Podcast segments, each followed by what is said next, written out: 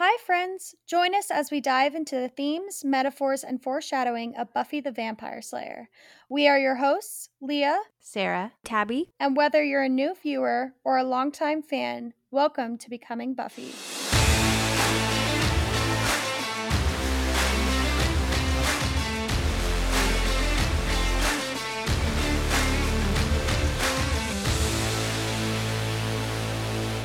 Guys, welcome back to Becoming Buffy. Today we're talking about season 4, episode 18, the infamous, the acclaimed Where the Wild Things Are. Okay, and we have our brother David back with us and his lovely wife Catherine. And I'm so glad you guys are here because let's just say this is not one of my favorite episodes. This is I personally think one of the worst episodes of the Buffyverse. I think there are some fantastic moments inside of it, as there are with every Buffy episode, but this is just messy. What did you guys all think? I well, I was saying as we were watching it that uh, I didn't even remember it from the first my first go round, and then after we finished the episode, I was like, "Well, I remember now why I didn't remember it because this episode's just a mess." I was like, it was a notable step down from Hush. It was quite like you think quite a quite a drop. Yeah, you're getting quite the spectrum of Buffy episodes there with yeah. going from like one of the top the episodes ever yeah. and then this one. I mean, it is season 4, so there is this wide range of quality when it comes to episodes like this, unfortunately. I actually had never seen this episode before because when Tabby and I uh, watched like the seasons because I had only watched uh, season one through three, and then a couple years ago, me and Tabby sat down and rewatched one through three, and then watched four through seven. And this was the only episode that Tabby skipped. And I remember being like, Why are you skipping? And she was like, Trust me, you just don't want to watch it. Like, it's just awkward. It's weird. and she was like, Nothing about it. She was like, It literally all that happens is everyone has sex. I was like, All right. And so I just never watched it. And this was the first time I watched it. And you know, I I think I could have stayed skipping it. I gotta say, okay, I think I had a way worse idea of what this episode was. So I think going into it, I was I wasn't pleasantly surprised, but I wasn't I, I didn't like violently hate it as much as I thought I would.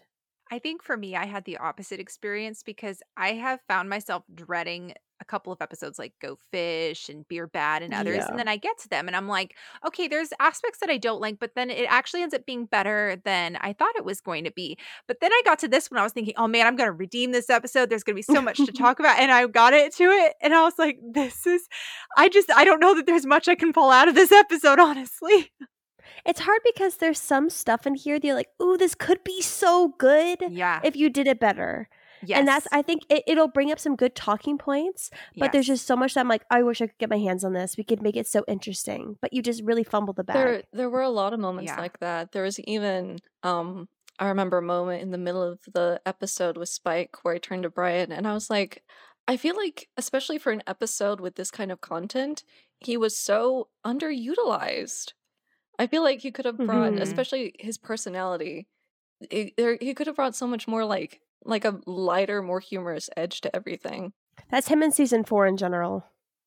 It's just frustrating because, and we'll get to this, but I feel like Anya, this is the first real episode that we see more of her. There has literally, she's been kind of in the episodes, but never really like the the main storyline revolving somewhat around her or around her and Xander. They've always been in the background, and because Buffy wasn't in this episode, it really kind of was more focused on her and Xander's relationship. And I felt like they could have done something with that and gone somewhere with it. But instead, they decided to make the story somewhat about Buffy, even though she wasn't really in the episode. And I felt like that was probably the biggest disservice to, um, you know, moving forward other characters and stuff like that. And I don't know. I just, I'm bummed because they're, a lot of wasted space in this episode and in this season so far because we've talked about how we don't really like the Adam storyline Um, and they they have to mention Adam in here, but like we don't even talk we barely talk about the big bad. We barely focus on anything of substance and meaning when it comes to the other characters' lives. And I feel like this would have been such a great place to start talking a little bit more about that. Um, especially because we only have like what four more episodes left in the season. We've they've barely done anything with Xander and with Giles. So it's kind of like this was this this showed that the problem is not that they don't have anywhere to squeeze these storylines into the season. The problem is the writers don't know what to write for these characters. And I think that's really a problem. There was something at the top of the episode that I noticed. Um when like we first see Xander and Anya back on screen, they are having the exact same conflict that they had in Hush. And I was like, wasn't that like mm-hmm. that was a couple episodes ago? Like why are it's literally the exact same argument. What I I expected mm. something to have happened in this regard by now. There were a ton of events in the episode, but nothing really happened. Like yep. tons of stuff is going on, but there's no real character growth, there's no progression in the story, there's no progression with any of the relationships really. Everybody's in the exact same spot at the end of the episode as they were in the beginning of the episode even after a bunch of events happen, but none of the events are really pivotal at all. Yeah, it felt like the episode was just to show that Riley and Buffy are better now after everything that happened with Faith and with all the stuff that was happening in Superstar, where Buffy was questioning whether Riley was going to compare her to Faith and questioning whether or and Riley was over there like Buffy's afraid to touch me again. You know, like it was like, "Oh my gosh, they're over it now. See, they had sex the entire episode." And it was like, but they seemed over at the beginning of the episode. So like what changed? It it would have almost been more impactful if they hadn't been okay at the beginning of the episode and by the end it was like, "Oh, look, they came together." But no, like having sex a bunch in your relationship doesn't mean that everything's okay. Like I know it's yes. supposed to mm-hmm. imply that in this episode, but it's like all that can be is just like you guys are overlooking stuff and you're just focusing on infatuation right now. Sex can be a distraction from having to mm-hmm. actually deal mm-hmm. with the problems in your relationship. If you're mm-hmm. constantly mm-hmm. engaging in physical activities, then you don't have to talk, you don't have to sit down, you don't have to like do the hard work of actually making your relationship work. Kind of in that vein, it can kind of be used to be like, yeah, we have all these problems, but the sex is great in a way. Like, but we're so great physically, even though we're terrible in every other sense. Well, I was just gonna say, like, maybe this is the product of the time, but like, it's just so frustrating watching. And like, my comfort is like watching shows from the 90s and 2000s uh, just because you grew up in it and then it's very comforting but it's very frustrating going back and watching it because there's just so much trauma that we see now and then it's nothing is really really dealt with. And like mm-hmm. we can't talk about spoilers but there's like buffy goes through so much but specifically in the later seasons. And then it's just like it's talked about but not dealt with. And there's a difference between those two. And so it's so like it's like when you tackle something this heavy or what they're trying to do that's heavy in this episode but then don't really try to like I don't even know what the word would be, but just kind of like really go into it. Like it's like you find out what is really happening halfway, three fourths through the episode, and then it's like there's no real good resolution. Like everyone said, every every character that's like struggling in their relationship is in the exact same spot. Like even Xander and Anya's argument I was like, oh my gosh, like this is cool that they're having like Spike and Anya kind of be foils of each other. Like, what are they going to do with this? Absolutely nothing. Okay, so Spike leaves. And then it's like Xander and Anya are the exact same spot. The whole argument did nothing for their relationship. It just was kind of like this argument that like is kind of eh, like just it's communication and communicate miscommunication trips are annoying. So like that mm-hmm. didn't really do mm-hmm. much. But I don't know. It's just frustrating to see some of like traumas and a, a Buffy does that sometimes, and then they just don't deal with it, or they don't really give their characters time to really deal with mm-hmm. their traumas. Um, so yeah. yeah. and we talked about this over on Superstar. Like, it's frustrating because Riley was raped by Faith and Buffy to a certain extent as well. And the show just doesn't address it. It just makes it out to be Buffy and Riley just need to like talk a little bit about it and then they're much better. But there's no like, hey, Riley went through something super traumatic here. And it's almost brushed off as Riley, um, he doesn't ha- it wasn't actual assault because Riley's a boy and guys always like it. You know? So there's there's a very real thing that happens here that the show just brushes right past. Well, even in this episode, the traumatic stuff like the uh you know the real harsh punishments for sex and things like that yeah, it's touched on for like 45 seconds and you know mm-hmm. Giles reprimands the lady and then you just kind of move on and it's never really brought up again and the show doesn't even go like in depth in exploring the consequences of these actions other than saying oh these are probably some messed up adults now and that's all that's like one single line that that dwells on it and then the episode moves on and you get 18 minutes of Buffy and Riley making out in a bed. Yeah, I was I was really shocked at how close to the end of the episode that confrontation was. Cuz that's like right. that's kind of where the real like the meat of the issue is is with her and with exactly. the with the kids. And like I, I kind of was wanting some like I don't know, maybe in some way to for one of them to have encountered one of the people that was a children like was one of the children in the home like something to like show the damage because obviously the the show wants you to think that this is damaging you know like again that's why we have all these ghost kiddos around but like i i it's not convincing like sure yes psychologically intellectually we all understand the consequences of extreme repression and we all understand the consequences of especially like repressed sexuality and being punished for any sort of um any sort of sexuality i don't know it, it felt very like it felt weak it, it felt really really weak it might have been interesting if the showrunners had made tara a kid that grew up in that house um mm. especially because mm. of how hmm. like closed off and repressed Tara is at the beginning when she's introduced that would have made a little bit more sense in the context, especially because of how she's hesitant in the beginning with being physical with Willow and things like that. Might have added a little bit more depth and backstory to her character. I'm just kind of spitballing, but I think that might have made a little. Bit more. Or just make us actually care, because like once right. you're out of this episode, no one cares. But I'm saying making a main character in the cast having come from a background like that would mm-hmm. lead to continued dialogue and continued fleshing out and, and continued consequences for something that we really don't see any consequences of past, you know, Buffy and Riley being stuck in a sex loop for a while. And use this episode as a means to kind of talk about how sex and then how, like, um, or just being abused sexually or anything like that. And then use that as a way to help Riley kind of deal with what happened with Faith.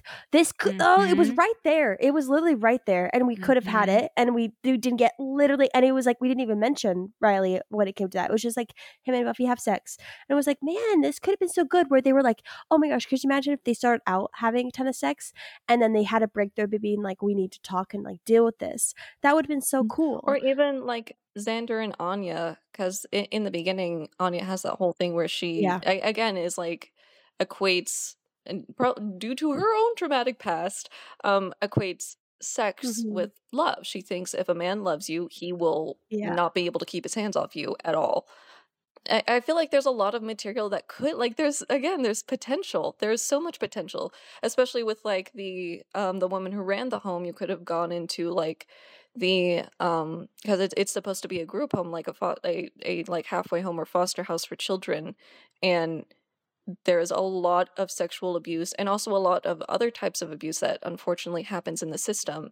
And it could have been a great way to show that, like, hey, not all sexual abuse and not all sex trafficking looks like what you think it is. And it could have been a way to display it's like, oh, mm-hmm. maybe like show Anya through like the trauma of these children, be like, hey, maybe there's more to sex than just it being a way to communicate love and maybe there's more to love than just sex. All right, let's jump into the episode because then we can start talking about this stuff in more specific scenarios that are happening.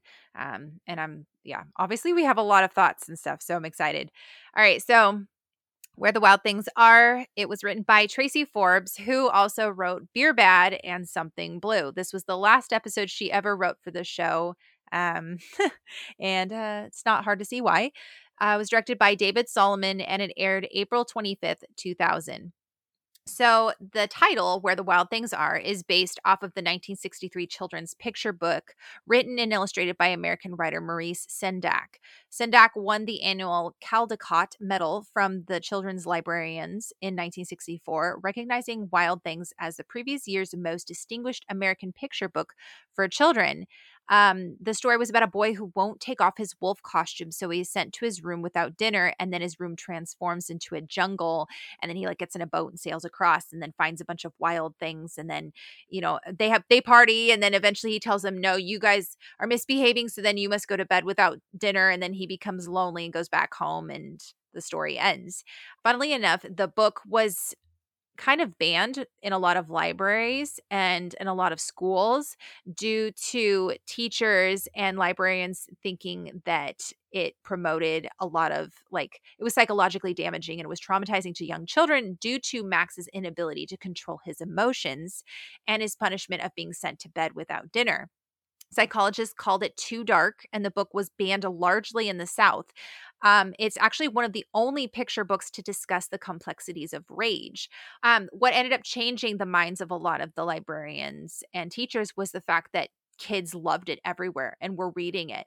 Um, and they like they really resonated with it, and so uh, then it gave uh, the adults a different perspective, and then it became like one of the most popular books interestingly enough, Sendak uh, originally was going to make the book about wild horses, but in his drawing of the story, he realized he can't actually draw horses. So he changed it to the more ambiguous wild things, which is a Yiddish expression called vilde chaya, which means wild animals, and it's used to indicate boisterous children, which I think is hilarious. The book would have been completely different if he had drawn horses. In Selma G. Lane's book, The Art of Maurice Sendak, Sendak discusses where the wild things are along with his other books. There's two other books. It's called In the Night Kitchen and Outside Over There as a trilogy centered on children's growth, survival, and fury. He indicates that the three books are all variations on the same theme how children master various feelings danger, boredom, fear, frustration, jealousy, and manage to come to grips with the realities of their lives. Fundamental to Sendak's work for over 50 years is his trust in the validity of children's emotions. So I thought that was kind of cool. And it's, you can kind of see where Buffy is trying, like what it's trying to draw from and where it's kind of trying to go. But in just like that short little blip that I read, I feel like that's already deeper than what this episode is. I know. I was about to say, I was like, man, I want to go get the book exactly. And it's frustrating because I think if the show had kind of built on that a little bit more and said, okay, how can we kind of like address this with what's going on in our characters' lives right now? Like, let's see Riley and Buffy be angry about what happened with Faith and like really like come together and address that. Instead, it's just kind of all again brushed under the rug and they they ended up having the vengeful spirit and the rage and all that other stuff with the poltergeist who we have again no emotional um, connection to, which is kind of what they're doing with Adam in this season. So I'm like, writers, what are you doing here? What are you doing? You're better than this. So I don't think Buffy and Riley say anything to each other other than excuses to leave the room to have sex. Yeah, they just talk about ha- wanting to have more sex. there's literally no communication between the two of them right off the heels of such a traumatic experience that I don't know may, this may not have been what the uh, writers were in, uh, implying or trying to do, but it's almost like the characters are just going out of their way to distract themselves from their own emotions and repress it and just have fun instead of having to deal with what they're actually feeling. Which would have been a more right. interesting storyline. This episode also has several nods to the 1980 Canadian horror film The Changeling. It had moments like the boy in the bathtub, the haunted house, the earthquake, things like that. So, as we talked about before, the episode is about repressed sexuality and behavior. That when repressing something that is intrinsically part of you, you are repressing yourself and it will find a way to come through at some point and often manifest in explosive and messy ways. Whether that is portrayed as positively or negatively is up for interpretation. There are some people that say that they feel like the message of this episode counters itself, that the episode is trying to say that sex is it's good and healthy and it should be positive but then it also has moments where it feels like sex is being used as a punishment or people are being punished for having sex and that's not always portrayed as negatively. Um, it feels like sometimes there's conflicting messages.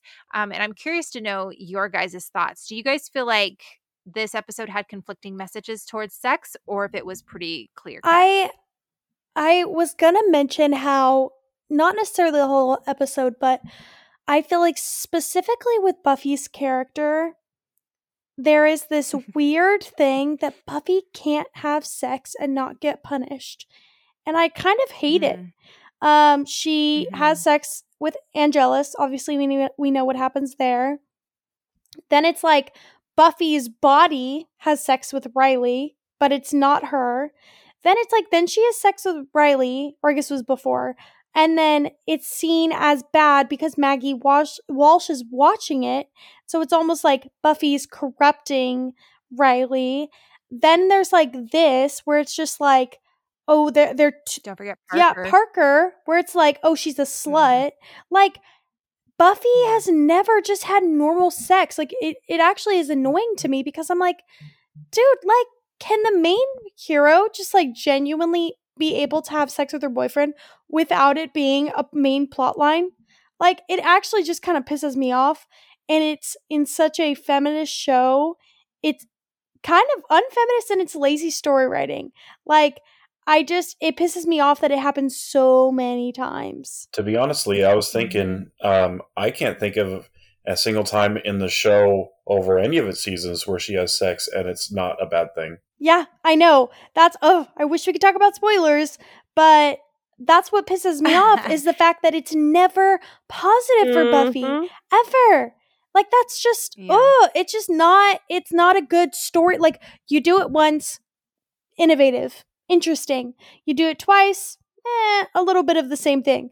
Any more than twice and you're just lazy and you you don't know how to write a good female character who can be fully feminine and strong and also enjoy sex without it being some moral lesson. Even in episodes like I Will Remember You, where it clearly is shown her and Angel having sex, her she gets her memory wiped and you know we all know it's not going to last and stuff so even if there it is shown and portrayed in a positive light there is always something that happens afterwards that taints that a little bit or takes it away or they don't remember it or it's like there's always some sort of like negative consequence and the thing is is that and I, we talked about this over on investigating angel my co-host leah and i I don't know that it's necessarily like the writers being anti sex. I think this is a symptom of a much bigger problem where the writers don't know how to write happy, positive things unless they're trying to set you up for heartbreak.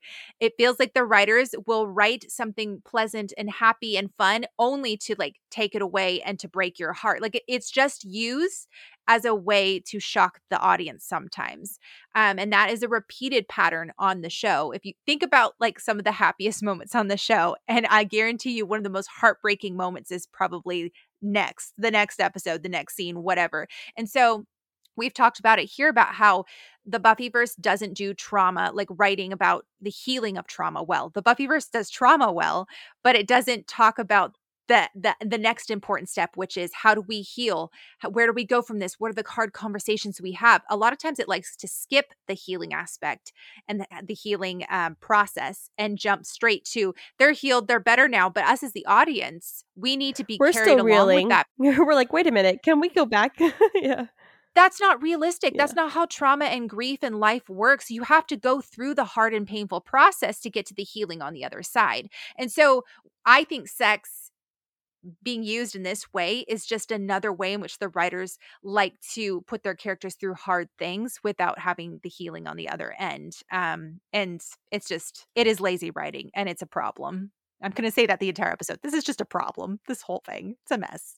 Yeah, it's like when you have a, a freshman writing class and nobody knows how to write, but, you know, they they'll introduce an idea but they won't elaborate on it and you're like well all these ideas are good but we don't have any context we don't have any substance so yeah. like give us something to sink our teeth into a little bit because you tease us with these these super interesting topics, Ambitious. but then there's nothing Yeah. for us to go off of.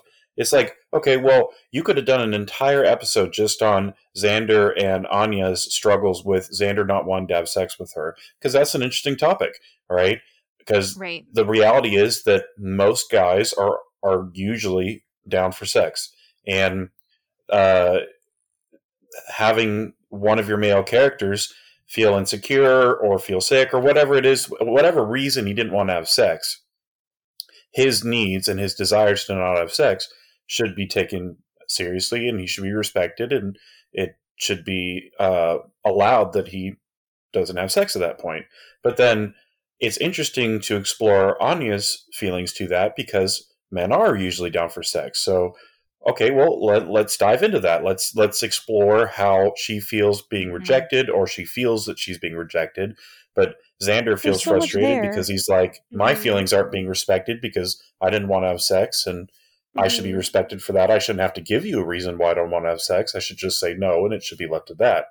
That could have been super interesting. Could have had a whole episode of that, and it would have been it would have been awesome. It would have been interesting. You could have had multiple episodes from each perspective uh, when it came to sex in this episode, but none of them were handled more than like a sentence or two, and then just kind of brushed Mhm. past.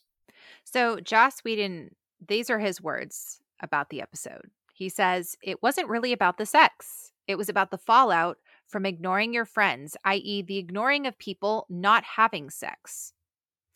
Which I don't know about you, but I didn't get that from the episode. That all. explanation sounds so much like the one dude at the college party without a girlfriend. Like that's exactly what that sounds like. He's like, well, some of us are over here not making out. Some of us over here alone without a girlfriend. That's exactly what that explanation sounds like. The, well, I don't know. The quote feels kind of gaslighty to the audience to me. Like we made an entire episode of Buffy and Riley banging. He's it's saying not about you don't sex, get it, though. guys. It's like everyone's like kind Yeah. of criticizing the episode, kind of falls flat on its like thesis statement, and he's like, "Nah, you guys just didn't get it. It's not about that." Okay, Joss. okay, Joss. Okay.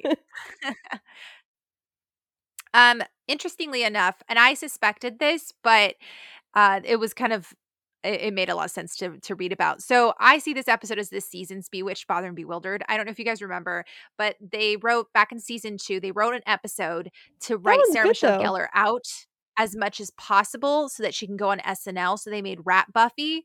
This episode was made because SMG needed to go over on Angel and film Sanctuary, which she is in for a vast majority of the episode. So because she couldn't film both of them at the same time, they had to find a way for SMG to not be in the episode as much. So they had her and Riley be in that room the entire time.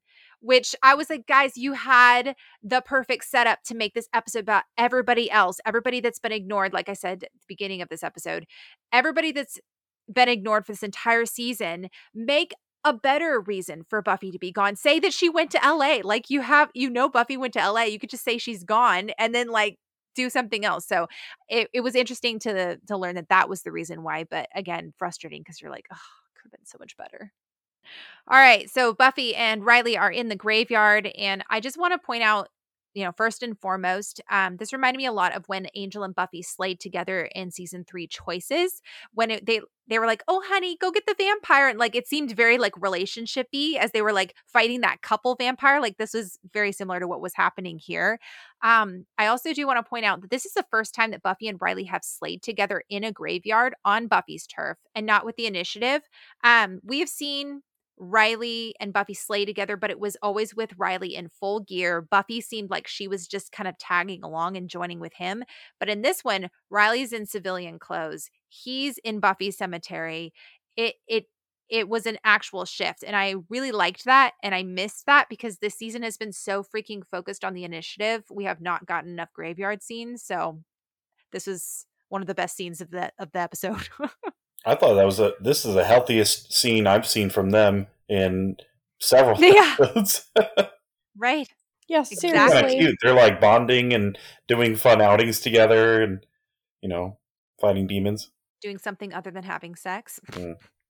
And but for right from the the get-go the show is trying to convey to us that oh look buffy and riley are in a healthy place. They're on the mend. Everything with faith is behind them. Um also it's possible that buffy feels more comfortable with riley than she ever has before by the fact that she's able to be herself fully um in the cemetery which is something that she's really kind of wrestled with. So i think that they're like oh look they experienced their first hurdle together. They're stronger than ever. But Anyway, that's probably about as deep as I'm going to get into this episode.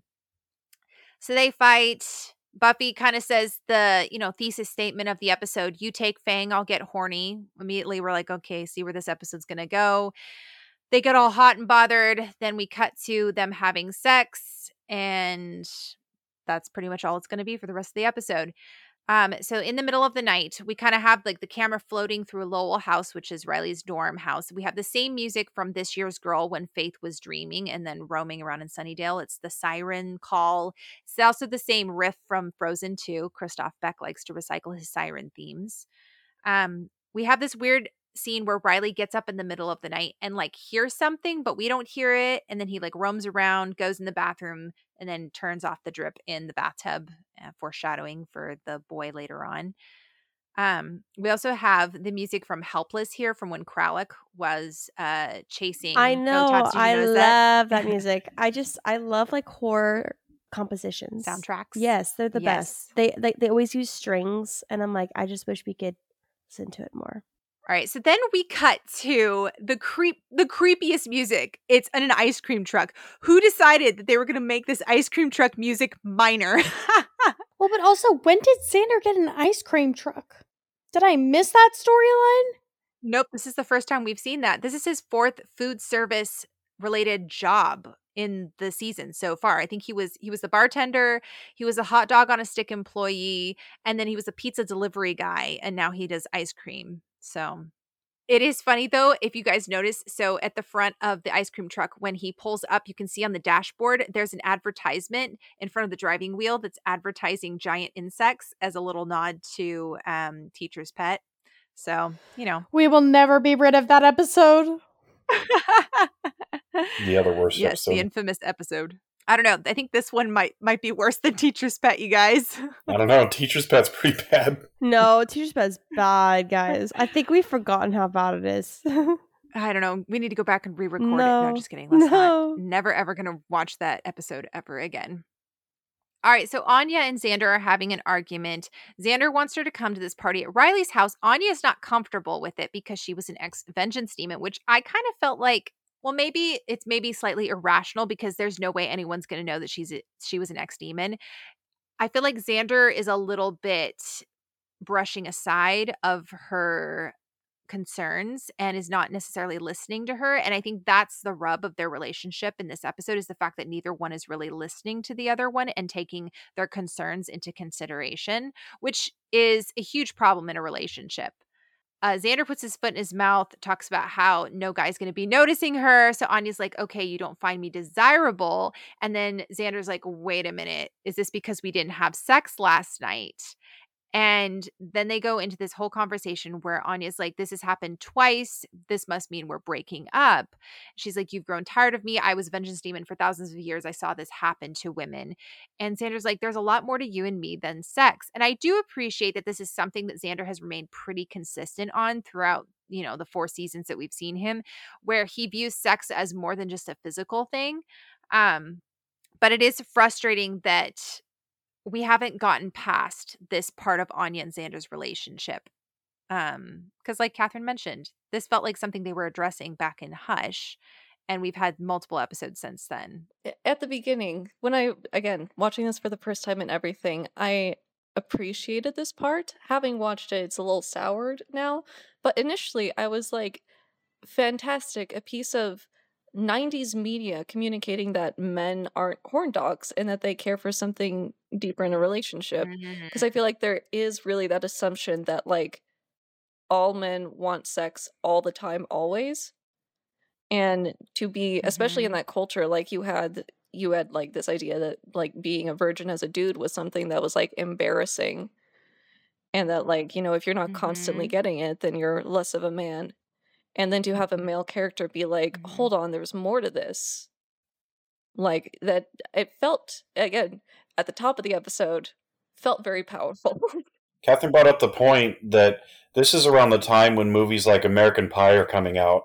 So there's there's a very big uh, cultural um, push in media at the time for like shaming guys who are not having sex, glorifying casual mm-hmm. sex, um, you know, showing that all young men only want sex and they're obsessed with sex and they will do anything to get it and they'll you know they would never turn it down regardless of where it's coming from or what's going on in their life you know.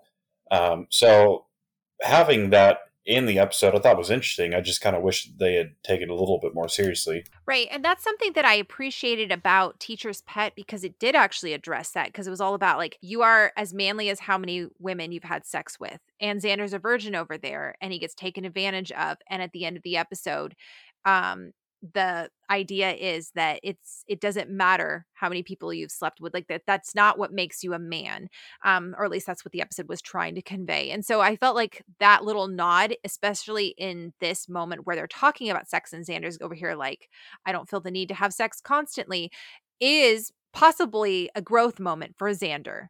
I and we'll talk about it in a minute i feel like unfortunately it is undone by what happens later on in the episode which I have thoughts. We'll get to that.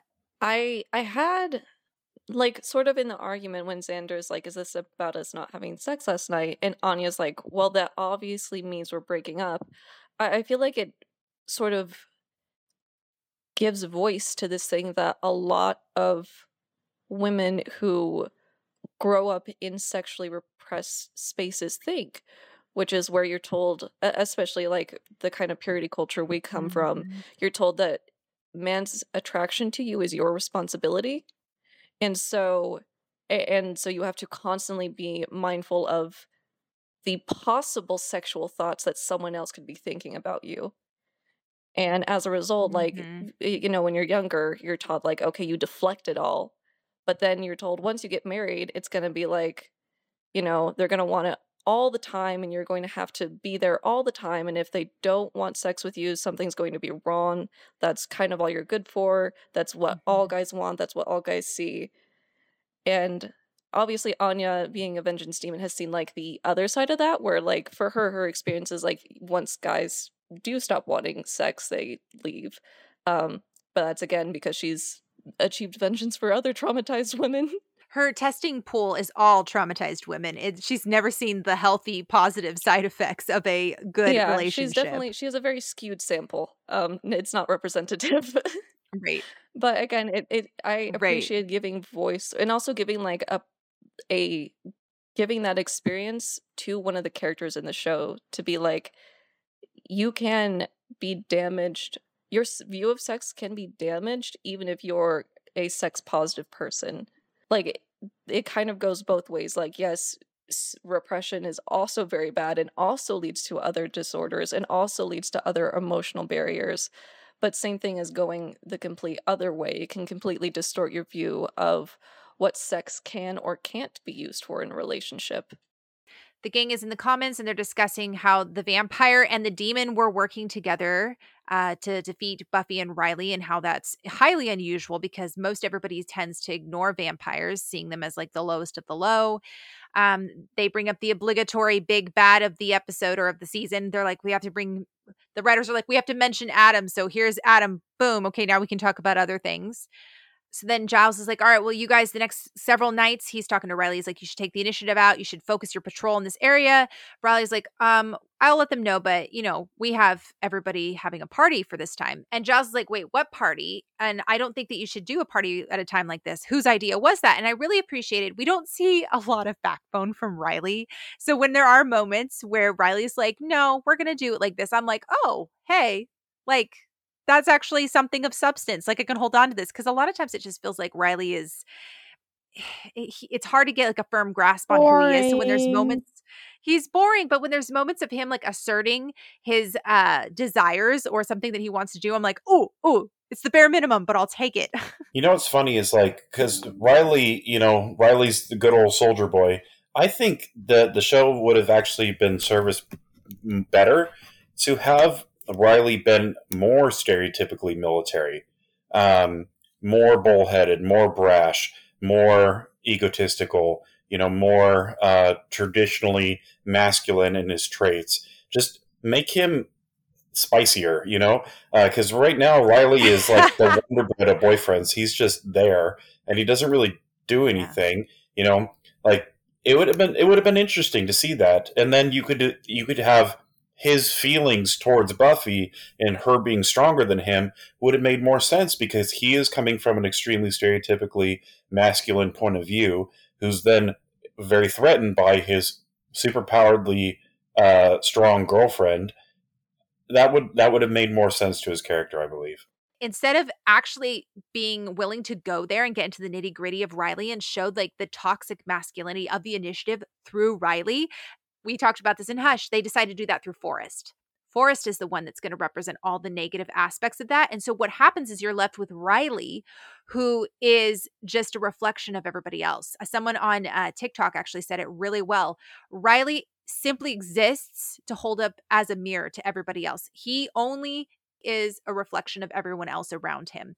And so because of that, he has no uh desires of his own he is not a, a character that stands well on his own he only he's only in service of everybody else and that's a huge problem on the show so Riley's like, "Hey, you're welcome to come to our party tonight." And Giles is like, "Oh, um, I'm going to go have some adult time at the espresso pump."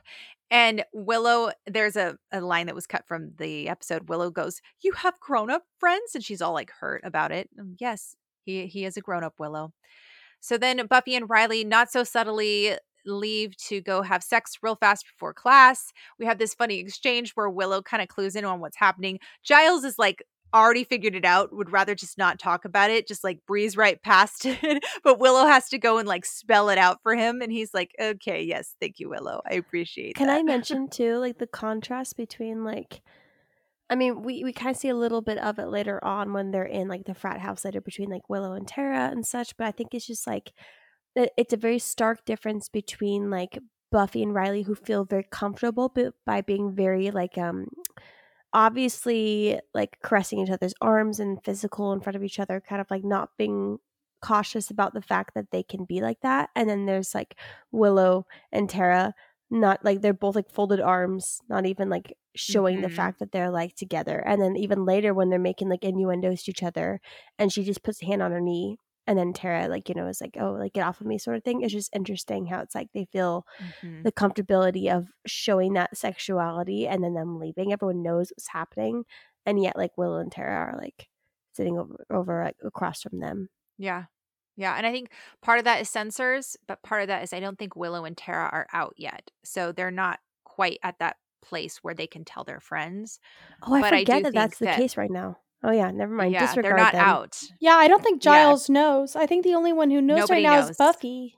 We know, no, so Buffy I just figured everyone know. else said. Never mind. Buffy doesn't know. No one knows. They think they're just friends. So the the us as the audience, we know, but nobody else knows.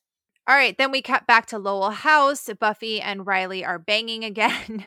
Forrest is complaining because all the lines that the writers give him are negative. Uh, Graham is uh, his sounding board. I will say, it would be a little weird if you and your friends all lived in the same house and you walk past and hear and your friend hear? having oh. sex. That's a little weird. It's a little weird. So when I was in the army and I lived in the barracks, that happened all the time. Yeah, and it was always so awkward. You just be walking down the hallway and hearing people have sex in rooms as you're going by. And it's always weird and it's always awkward and it's especially when you know both parties because like I had friends who had girlfriends and I I was I knew and was friends with their girlfriends and I'd walk by that guy's room and hear everything going on and be like, well, next time I see them it's going to be freaking weird and awkward. That's so awkward. It it is actually far more common. I mean, everyone has a story about hearing overhearing someone, you know. I mean, think back to like uh even just like a hundred or so years ago people used to live in or i guess longer than a hundred years now but a couple hundred years ago people used to live in log cabins that was one big room and they would have like 15 kids i'm sure having sex in the same room as your other family members was just that's what happens that is actually i mean they talked about it like on the mayflower on the way over you know, there's a, a hold of a ship where everyone lives, and there's 150, 200 people in this oh, hold, and it's oh all one big room, you know? So, yeah. Like they would hang sheets up. they would hang sheets up to like yeah. little partition spaces by themselves, but it's still just a sheet. There's the, the only thing separating you and your husband or your wife or whatever having sex from everybody 200 other people in the same room is just a little sheet. Respectfully, I would never have sex. I'd I be literally like I just I could never. If I knew like oh everyone here is just gonna be wherever I'd be like well guess we're just we're how just are you snuggling. able to enjoy it? I mean, it Some is eight to nine months long. The tri- the trip over. You just you do everyone the service of waiting until the sun goes down, and you hope as many people are asleep as possible. I think in our westernized and modern society, having sex as private as it is is a newer concept because civilizations and people for years and years and years like the communities were smaller the houses were smaller it just it was more commonplace i mean there's some cultures where the the nobility would actually have to have sex the first night in front of all of the other nobility. Oh, you had to consummate it. I forgot about that. Yeah, oh. to, that uh, you know, yeah. That it Plus, you have to think about happened. this too, Leah, and this is kind of funny, but um, do you really think that the Puritan men on the Mayflower were like causing their girls to be all that loud? So it's probably. it's oh, oh, oh, Lord! The women are literally just just absolutely silent. You just hear the bed rocking. They're like, okay. Well, most most likely what happened is the women were just fully clothed and you probably couldn't see anything anyway because it's just their skirts. Yeah. Like because it's not about getting the women off. This is so men. mortifying. This You're is mortifying. Loud female or going on or anything. This is quite a derailment, but I am enjoying this conversation. hopefully the listeners are too. They're like, what in the world? So like we knew it was the sex episode, but hey, you know what? You guys knew what you're getting into. When you don't give us much to talk about in this episode, then we're gonna trail off into our own more important yeah, we'll topics. Make our own fun and talk about people having sex on the Mayflower. I wouldn't call that fun. Also, okay, speaking of sex, because that's just going to be my transition for the rest of this episode. Uh, Forrest, constantly obsessed with Riley's sex life. What is going on here? Like, he's over here, like, oh, you got to be kidding me. When did these two ever come up from air? Literally, like, he's just back and forth each episode. Everyone it's... in the comment section on TikTok thinks that Forrest has a crush on Riley. Oh, we talked he about it. Does! Oh my he gosh, does. I've been saying this for yep. so long. There is no logical reason that you should care about your friend's sex life that much unless you're into them. Sorry. Like oh, I can't. He's he's he he's he wants him. He wants Riley. Graham slaves to the rhythm. Good old Graham. Graham sucks at putting his own, putting himself out when he's on fire. He literally just lays there on fire, like roll around, my dude. Then we cut to the next day. We have Anya walking alone, all sad, puzzled, and upset by her earlier argument with Xander. And of course, she runs into Spike, who at this point, it feels like the writers are finding any situation they can to shoehorn Spike into the episode because they don't know what to do with him. But I gotta say, the chemistry between these two was fantastic and they need to put them together far more often because they I were thought about honestly, that too. the more interesting part of this episode. Yeah, I was like, can we just have a whole episode of just them two? Uh, genuinely, like one of the even though it's just like a like a total of 2 minutes I think it one of the best like most enjoyable moments of the episode. The fact that spike's impotent like you know they they've been subtly and not so subtly referring to the fact that spike is chipped as he's impotent and he's over there trying to scare anya and it's not working. I, I kind of like to think of it as a metaphor of spike's trying to get a girl and it's just he can't. It's kind of funny when you think about it that way um, Spike and Anya both realize that they have something in common. They're both demons or ex demons. They can't do what they like to do anymore. They both have relationship problems. And so they decide to go out for a drink. Then we go back to Lowell House and the party is in full swing. And we have Buffy and Riley uh, completely ignoring their friends' groups and just like staring straight at each other and not so subtly implying that they want to go back upstairs. Forrest gets frustrated again. This is the only time where I actually agree with Forrest. If I was genuinely in a conversation with my friend and they were literally just staring at their significant other the whole time, not even paying attention to me, I'd be like, just go. Just go. It's okay.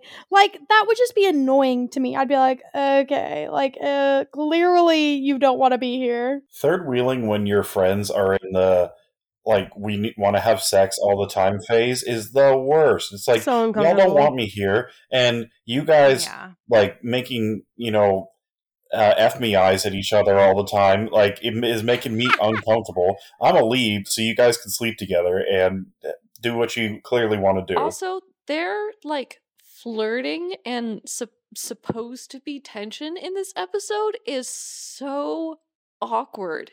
It's like it, it's like it's the type of like tension and like sexual energy that is described in like a fanfic that was very clearly written by a 12 year old. This is like 2004 Harry Potter fanfic type physicality happening. It's just, it made me so uh, weirded out.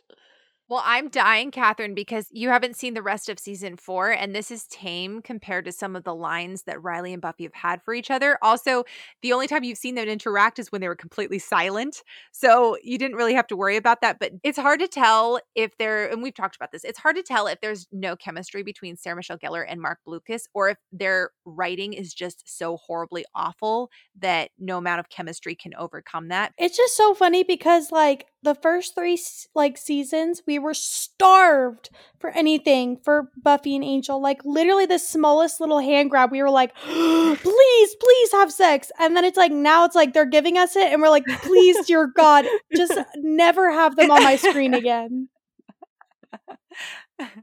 All right, so I do appreciate that Xander's having this conversation. We jump in the middle of him telling Willow and Anya and Buffy about his embarrassing moment in the ice cream truck where a bunch of families overheard him and Anya talking about having sex, which I thought was hilarious. Um, he goes, I don't know, a whole herd of them and some parents. It was pretty embarrassing, which welcome to life with Anya, which I wanted to be like, no, Xander, that was all you. You were the one that was shouting about that and ready to take off your clothes. Don't blame this on Anya, which was strike number one for me with Xander in this episode. And I'm, yes, I will be keeping track because it has been a good long time since we've actually had something to criticize Xander about. Um, and unfortunately, I think that's because he hasn't been on the screen very much. I'd like to say it's because he's changed, but I don't know. This episode felt like season two and three Xander for me. He makes some poor decisions in this episode. So then we go back to Anya and Spike sitting together on the couch. Spike is absolutely man spreading. I don't know if you guys notice, he's like taking up three fourths of the couch, and Anya's like taking up as little space as possible. Um, they're talking about their past lives as demons and vengeance demons and they're like you know you took the killing for granted and then it's gone and you're like i wish i appreciated it more spike stopped and smelled the corpses you know Again, severely underutilized. I wanted more of this. so we have back in the party we have this guy roy tabby and leah do you guys recognize roy from anywhere Who's Roy? the guy at the orgasm wall I recognize Roy from my freshman level uh, philosophy classes because he sounds like every college freshman trying to flirt ever. True. He looks familiar, Sarah, but where is he from? Usually I'm really good at these things. he is in beer bad he's one of the cavemen Oh, yeah. Yeah. To be fair, they're in prosthetics like the whole episode. they did this actor dirty. He had to be a caveman and then he had to like his only his only role in this episode was to be at the orgasm wall. Anyway, he's doing the same spouting the same stuff he did back in Beer Bad when he's trying to get this girl, he's trying to sound real smart and everything. He puts his hand on the wall and uh starts to have an orgasm and the girl the girl's like, "Man, are you all right?" If I were her, I'd be like, "Bye." Bye. This seems no, really seriously, Like- someone started doing that, I'd be like, I'd be running. I'd be like, this is terrifying. she downplays it so much and you're like mm, I, I think i think this should skeeve you out a little bit more. Well, she didn't run away from his super terrible French pickup lines, so so maybe she was at least a little bit into him. So then we see julie she's standing by a bunch of medals and a bunch of trophies and xander approaches her and immediately warning signs start going off for me. I'm like xander what are you doing? What are you doing here xander? And he immediately starts trying to impress her and they have like this small little moment which would be super cute except for one small detail xander has a girlfriend what is happening in the scene did anybody else pick up on this or is this just that's me? what made me No. so mad i was like did i miss the scene where they broke up because literally just a scene ago he was telling her how they need to work through it and how they're not breaking up and all this stuff and then they have one fight and he's hitting on some Literally, we I I had to pause it. I I paused it and turned to Brian, and we I went on for like ten minutes. I'm like, one, this is the Xander I know, unfortunately. But Mhm. two, here it is what what a hypocrite. What an asshole. What an asshole. I was like genuinely, I was like again, from where we were at the beginning of the episode where he was like trying to like explain to Anya that like, hey, I feel like there's more to our relationship than just sex. And then he goes out and hits on another girl. Like yeah so it's like Mhm. clearly anya had some validity in what she was thinking because clearly you are bored like otherwise you other girls wouldn't be entertaining to you like and he was trying to Mm. gaslight her and be like no it's uh, you know it's not just about sex and blah blah blah it's like well clearly it is like clearly anya had some some standing That scene would have made way more sense, and it would have made Xander way less of a douchebag if it had been after they had the whole fight slash breakup thing in the party. If they just waited for him to hit on this girl until after that, then you, it would have made Xander seem like way less of a jerk. Yeah, jerk. if this was like him having that fight, because they're kind of like against this wall, and like if they had that fight, and then the next scene we see we follow Xander, he storms off and he like runs into this wall because he doesn't know where to go because he's angry, and then like and then this encounter happens. I'd be like, okay, like granted, right after an explosive kind of breakup is not the time to immediately go and like try to move on to someone else. But at the same time, it's more understandable. Like, I would believe it. And I would also not hate Xander as much for it. well also the nerve to then get mad at anya for showing up with spike when he was Mhm. hitting on a girl i'm like you like you stupid ego. That's all it is. It's just his ego. I'm like dude like she's not doing anything that you weren't doing except hers is actually platonic. Like her and spike did nothing. Like they just talked about you Yeah, they went and they talked about you versus this has nothing to do with Anya. And she even asks him, Who are you here with? And he says, Right now I seem to be here. That's not an answer, Xander. That's complete deflection of the question. I, I think what was frustrating for this moment for me was the fact that Xander and Anya are over here having this seemingly it, the, the episode's making it out to be this big argument about like not having sex and all this other stuff when it feels like there's actually another thing that they could have actually been arguing about something a bigger problem and an underlying problem that possibly anya is suspecting and so she's making it about the sex thing but her intuition is telling her there's something else there. And so i felt like the entire episode is about Anya and Xander having this argument over here when there's a glaringly obvious problem that this show is showing us right here that's not actually being addressed. So hopefully they're going to address this. They're going to go somewhere with this. But I don't know. This episode is so messy. It's making me think that this is a one and done type of thing where we're just going to kind of move on after this. And we're all going to be going, wait a minute. Is is Xander actually into Anya? I thought we'd move past that part. So all right, so Buffy shows up again, another flimsy excuse to go off and have sex. So then we follow a guy, Evan, who comes down, sees Roy by the orgasm wall. We have another orgasm wall moment. what even is this? That made me so uncomfortable because there's like multiple people. They're all like watching each other, like taking turns. It's the pilgrims all over again. It gave me a little bit more weird combination of like, again, this episode just makes such a mess of everything, but like a combination of like glory hole and orgy at the same time, kind of. Where it's like you you don't know where the source of pleasure is coming from, but then it's also a group experience somehow. It was it was, it was just very weird and un- I, I did not I was very confused. An orgasm wall. Who who wrote who wrote who wrote this, Tracey? Come on. I, I just want to talk. This would absolutely happen though. If there was a wall like this, everyone would absolutely line up and be this stupid with it. Like at a frat party, like people are weird and gross. Like I don't know, dude. I feel like this is very reasonable. It's uncomfortable and weird and gross, but like I feel like this would happen. I could maybe it depends on the party because True, it depends on what party. you could have just like yeah, you could have like a bunch of vibrators on the wall, and you're not going to have a bunch of people lining up to use them, which is basically what this wall is doing. Because um, this turns from like a normal just like, oh, let's have fun and play beer pong party to like a sex party pretty quickly. Right. You literally have people doing spin the bottle, which is so juvenile in one room, and in the next room they're lining up to have an orgasm. Like And also, I understand that censors they can't show anything, but my mind is like when guys finish, they produce something. So I'm like, I was thinking the same too. thing. I was like, yeah. that's gonna be so gross, and all these men are just walking out of here with nasty stained pants. Well, how strong these orgasms are, these girls are not going to be clean either. So there's just going to be, be messes musty. everywhere. Oh, oh and house parties, yeah. house parties like that already smell so bad because people go and have sex in the rooms, aka Riley and Buffy. So it's like you have that on top of just people just juicing up the freaking wall. like that's nasty. No, guys, the worst part is Willow goes into the bathroom and uses the towel to wipe her mouth. Oh! At a frat house?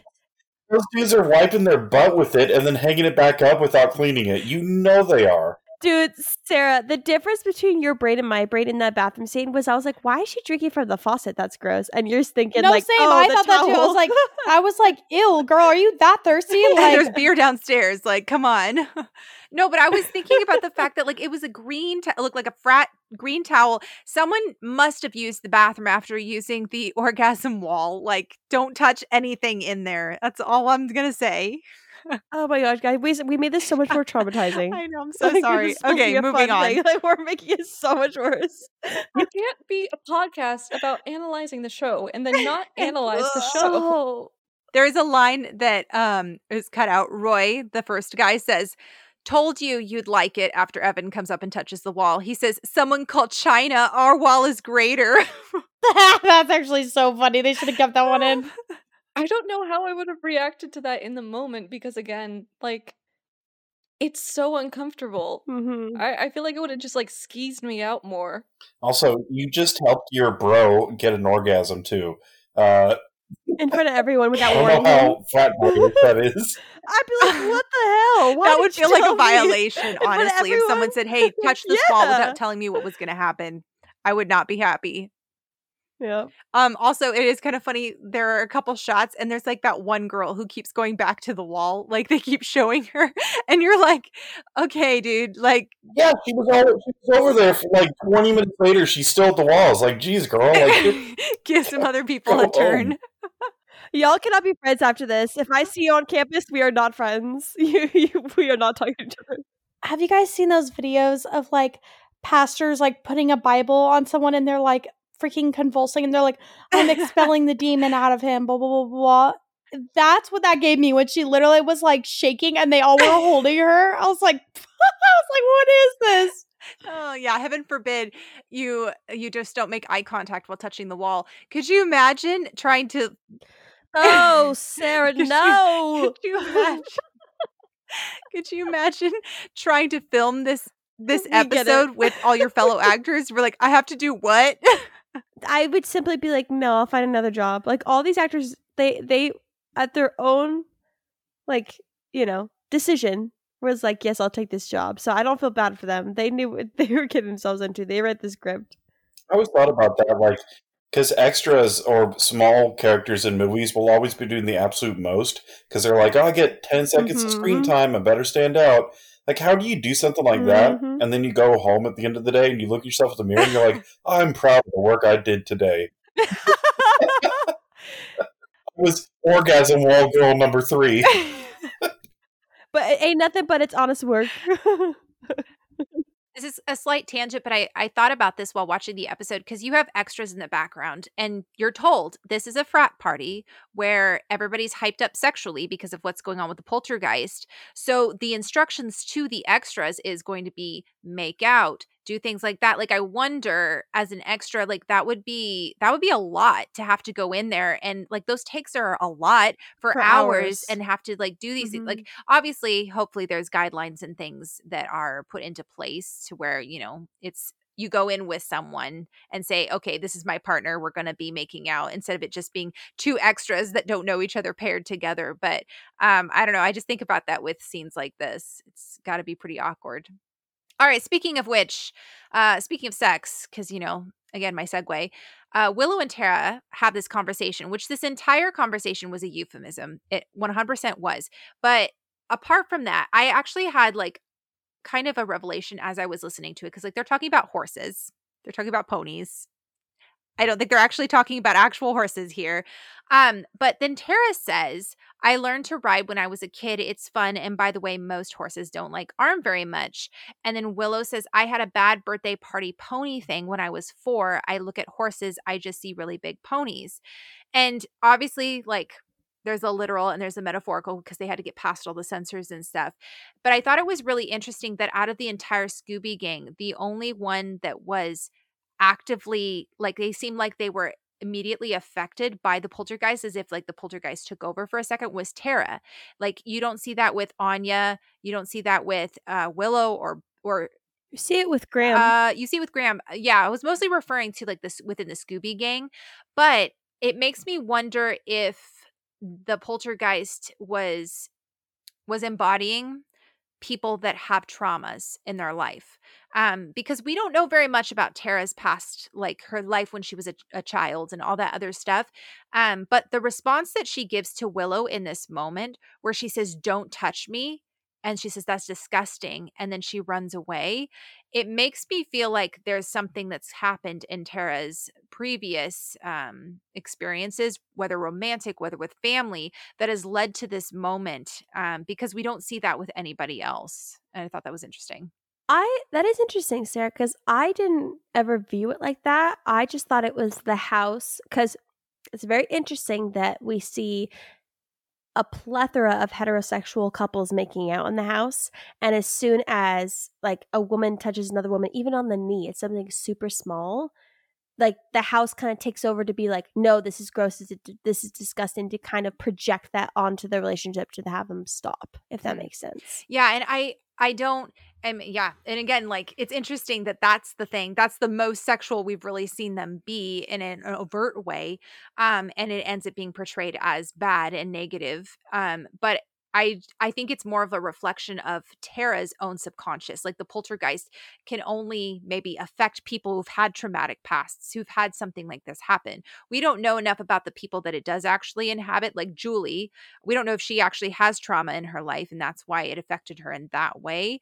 Um, but it's really interesting that it doesn't affect anybody else aside from Buffy. Um, but I think that it's not the poltergeist inhabiting Buffy. I think it's the poltergeist feeding off of Buffy um, which is a different thing than what happened with Tara. So I don't know.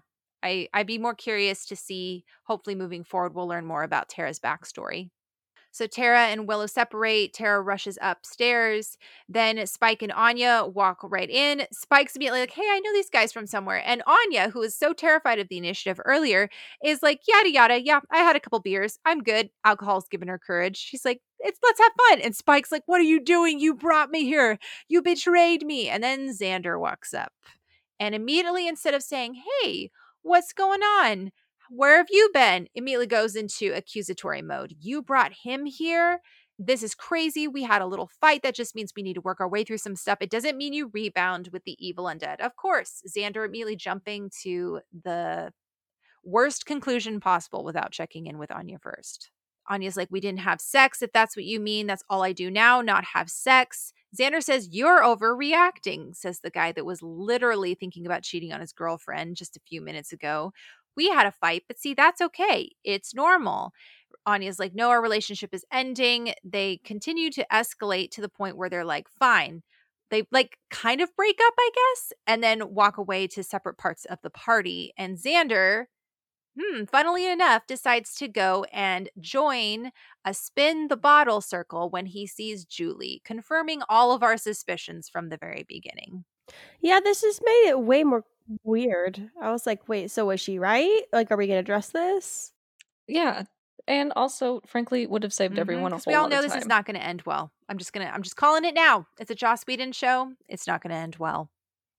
All right, so Xander spins the bottle, and wouldn't you know, it points to Julie. So they go in, but Xander doesn't follow through. He decides to kiss her on the cheek, and I'm like, Xander, what are you doing, dude? Don't be in the game if you're just gonna do that. Like you know what you're doing. Like if you're gonna say you're gonna end up I think we're someone. supposed to give him props. Yay, he kissed her on the cheek. Well but you done. went into the game. No, I, I think that was supposed to be supposed to be like him getting cold feet at the last second, being like, no, actually, I do But love then- Anya. She's the one for me. No, he doesn't get props for this. I refuse. He still kisses her though, even though it's on the cheek. It's still a kiss. So Julie uh, gets possessed by this poltergeist, starts to make out with him quite violently. Uh, she kind of comes to, says, I don't know, I'm sorry, and then runs out. So Xander is looking for her to try and like calm her down and stuff. Um, so he hears sobbing, and then underneath the stairs, we have Julie hacking off her hair with a straight razor and crying and saying, I'm bad, I'm bad, I'm bad. And I want to talk real fast. So, over on Investigating Angel, we had this episode called She that was all about female sexuality and it was actually about female genital mutilation. It's about this uh, woman that is from an alien species and she has this thing called the ko, and it's on the back of her neck. It's like a fin that lights up when she's sexually aroused. And it's all about like how the men in that species can't control themselves so they actually will clip the ko and it causes them to be very acquiescent to the men and so it's in the the representation of that is actually an asian woman and so we talked a lot about how there's the dragon lady stereotype of the, the very like sexually aggressive the very like alluring type and they also so they had two women that represented those specific type of women and the other one was a redhead and there's a lot of like fifth element um nods there and i i thought it was really interesting how there's and tabby and david and leah i'm sure you guys all have recognized this as well but there's a lot of talk about sexualization of redheads in media Oh my word! I And- could write a whole thesis on that. Yes. And I they're often held up as trophies or they're othered. And I mean I mentioned Fifth Element, but Black Widow, even the little redheaded girl in Charlie Brown, she's held up to be like this object of desire for Charlie Brown, but you never see her face until the very very end. It's just her red hair. It's like this symbol. Um and so throughout history like redheads were seen as witches or evil or they were highly desired or prized. And so I thought it was very interesting that they have a redhead being in this episode and having this role and after cutting off her hair. It's almost like this idea of like she is ashamed of her symbol of sexuality, which is the red hair and stuff. And I thought that was that was clever. So then we have Willow standing at the bathroom trying to find where Tara is. Tara's not in the bathroom. We have the disgusting scene where she grabs the the towel, wipes her mouth, and then she hears something in the bathtub, looks over, and it looks like a little boy, a 12-year-old boy is drowning. She tries to help him, but her arms go right through him and then he she turns and he's standing right behind her. So she screams, and then we see Riley and Buffy, and Riley stops and goes, Was that Willow? Buffy says, I don't know. It doesn't matter. And we're like, Oh, Buffy must be under a spell because that doesn't sound like Buffy at all. Honestly, it was such a jump scare when I was watching this. Like when um Willow like was trying to save that boy, I was like, "What is going on?" Like the like I blinked and they were going from the orgasm wall to like all of a sudden there's a ghost. Like this episode was just all over the place. So back to the party, Willow meets up with Xander and they all kind of compare notes and are like, all right, something funky is going on. Tara shows back up. She says she's fine, but she doesn't like the house. She says that something doesn't feel right. Spin the bottle goes horribly, hor- horribly wrong. It shatters, harming everyone. And then the gang's like, okay, we need Buffy. So they run upstairs, bang on the door. Buffy and Riley don't hear them at all. And we have this like really cool shot, eerie shot where it like pulls back and it's like tunneled as if Riley and Buffy cannot hear anybody else there in their own in their own world. Um, and then we see vines spreading like creepy fingers from under the door. So all things philosophical um had this quote from this guy named Rob who says that this feels very fairy tale esque. And his read an interpretation of the thorns and the the jungle uh, plants and all that stuff is the episode first came out when I was doing a term paper on fairy tales for a children's literature course, and I found the Sleeping Beauty visuals very striking. Given that Bruno Bettelheim's interpreted Aurora pricking her finger as being symbolic of her first menstrual cycle and the sleep as being the transition between her childhood and sexual awakening, I always thought the episode worked a more adult spin on the fairy tale, which I thought was kind of an interesting take, but I don't really know what you would do with that in context with the episode. it just reminded me of Jumanji. Remember the old Jumanji oh. where like the oh. vines are starting to like come up and grab people's ankles? That's what it reminded me of. Mm-hmm. Old John Jumanji. How dare you, Leah? I'm offended. The only Jumanji. No, I'm just kidding. I love The Rock and Kevin Hart too. I I was kind of like confused watching it. Um, not. I, I mean, one of the initial sprouting but the, uh, also through the episode as it grows and it you know expands and as a vine does. And i was like what is this trying to say right now? What is this nodding towards? What is this about? I'm like yeah i can kind of see like you know a, a fairy tale uh, especially in the sleeping beauty myth you know the whole overgrown vines you know hiding the princess away in the castle but that's mm-hmm. also not really what's going on here it, it, it like it again very confusing poorly executed yeah, it, there's nothing here that really is fully fleshed out or makes sense. It was like they combined a bunch of random stuff together and none of it actually forms a full picture of what's happening. So, yeah, it's confusing. And I don't I don't really think it's supposed to make sense. So, you're not. It's alone. also kind of funny in an episode about sex. There's no narrative satisfaction ever achieved. Nothing's ever brought to completion. Yeah. the episode is edging us. I was going to say the episode just edged us the entire time. All right, then we have the awkward conversation between Buffy and Riley. We're going to ignore that because I don't want to talk about it. Um, everybody starts to run out of the house as there's an earthquake. Graham kind of goes in a trance, starts to quote something that sounds very biblical For ye shall perish, find salvation, in the cross of our Lord and Savior. Forrest, this is probably the first time I've liked him this entire season, goes right, grabs Graham, takes him to the elevator that Maggie Walsh warned at that says don't use during emergencies when he could have taken the staircase. Like, dude, like earthquake 101, you don't use an elevator. All right, but the retinal scan works. He gets out. They go down into the initiative. Anya appears at the foyer, and then we have a girl, a poltergeist that just runs straight through her. We have Spike getting tied up into the chair. And then down in the initiative, we have Forrest and Graham talking with some guy who's supposedly in charge that we've never seen before. Um, and so the initiative guys suit up. Um, the rest of the gang gets out of the house. And then we see Julie. Honestly, that was terrifying. Julie shows up and she's like practically bald and she's begging them to help her. All right, so Xander, Willow, Tara, Spike, and Anya are out of the house. And they're like, what do we do? Buffy's back in there. And this, okay, this was strike number three for me with Xander. Suddenly, Xander's all like, I can't leave Buffy. I need to get in there. I need to go help Buffy. And he's showing far more concern for Buffy than he ever did for Anya and her feelings this entire episode. Even Anya is sitting there like, she's a slayer. She'll be fine. And Xander's like, look around, Anya. How dare you? Like, I'm going back in there for my friend. And I was like, gosh, if I were Anya, if I were Anya, that would be the last straw for me. I'd be like, nope, I'm done. You've clearly demonstrated to me that Buffy is more important than me. And that's been like a pattern since day one. No, or just it. that anyone is more important than Anya. Like some random girl at a party was enough to like skew his attention away from her. I think at this point, if you had Xander choose between his relationship with Anya and being friends with Buffy, he would choose Anya.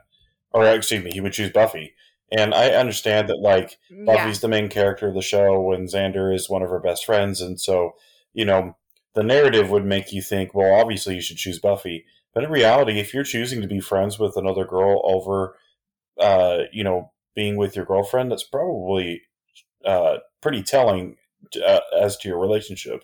And I think you can be friends with someone of the opposite sex but have clear boundaries. Oh yeah, I agree. Not what the issue is here. That's yeah. not what I'm saying. I'm not saying you shouldn't be friends. No, no, no for sure. People of the opposite sex. I'm saying that Yeah. he's clearly showing that he cares more about Buffy than he does about Anya at this point, Totally. and Buffy's not even his girlfriend. Again, for all the talk he had at the top of the episode, he sure is not proving that he's emotionally invested in trying to work on the relationship. Yeah, and the thing is, I wouldn't be angry if this just was an isolated incident, but Xander has been demonstrating his very clear preference of Buffy over all his romantic relationships since the very beginning. And we know he's had a crush on her. It's just been all season long that it, we haven't seen any inkling of it. So I thought we'd move past it, but clearly we have not. All right, so there's a quick line that Xander says right here when he's talking about um, people going all Felicity with their hair. So I wanted to talk about this because it is actually relevant to Buffy and um, the WB. So back in 1997, the WB had another show that aired that starred Keri Russell. It was created by J.J. Abrams and Matt Reeves. So, you know, the guys that created Alias, Lost, the newest Star Wars movies, uh, Planet of the Apes, and the new Batman movie with Robert Pattinson. So those two guys started a show called Felicity, revolved around the college experience of a girl named Felicity. I was hugely popular in its first season, but unfortunately, a lot of the attention went to Keri Russell's beautiful, long, curly hair. In the second season, the WB shifted the show from Tuesday nights to Sunday nights, which caused a decline for the ratings.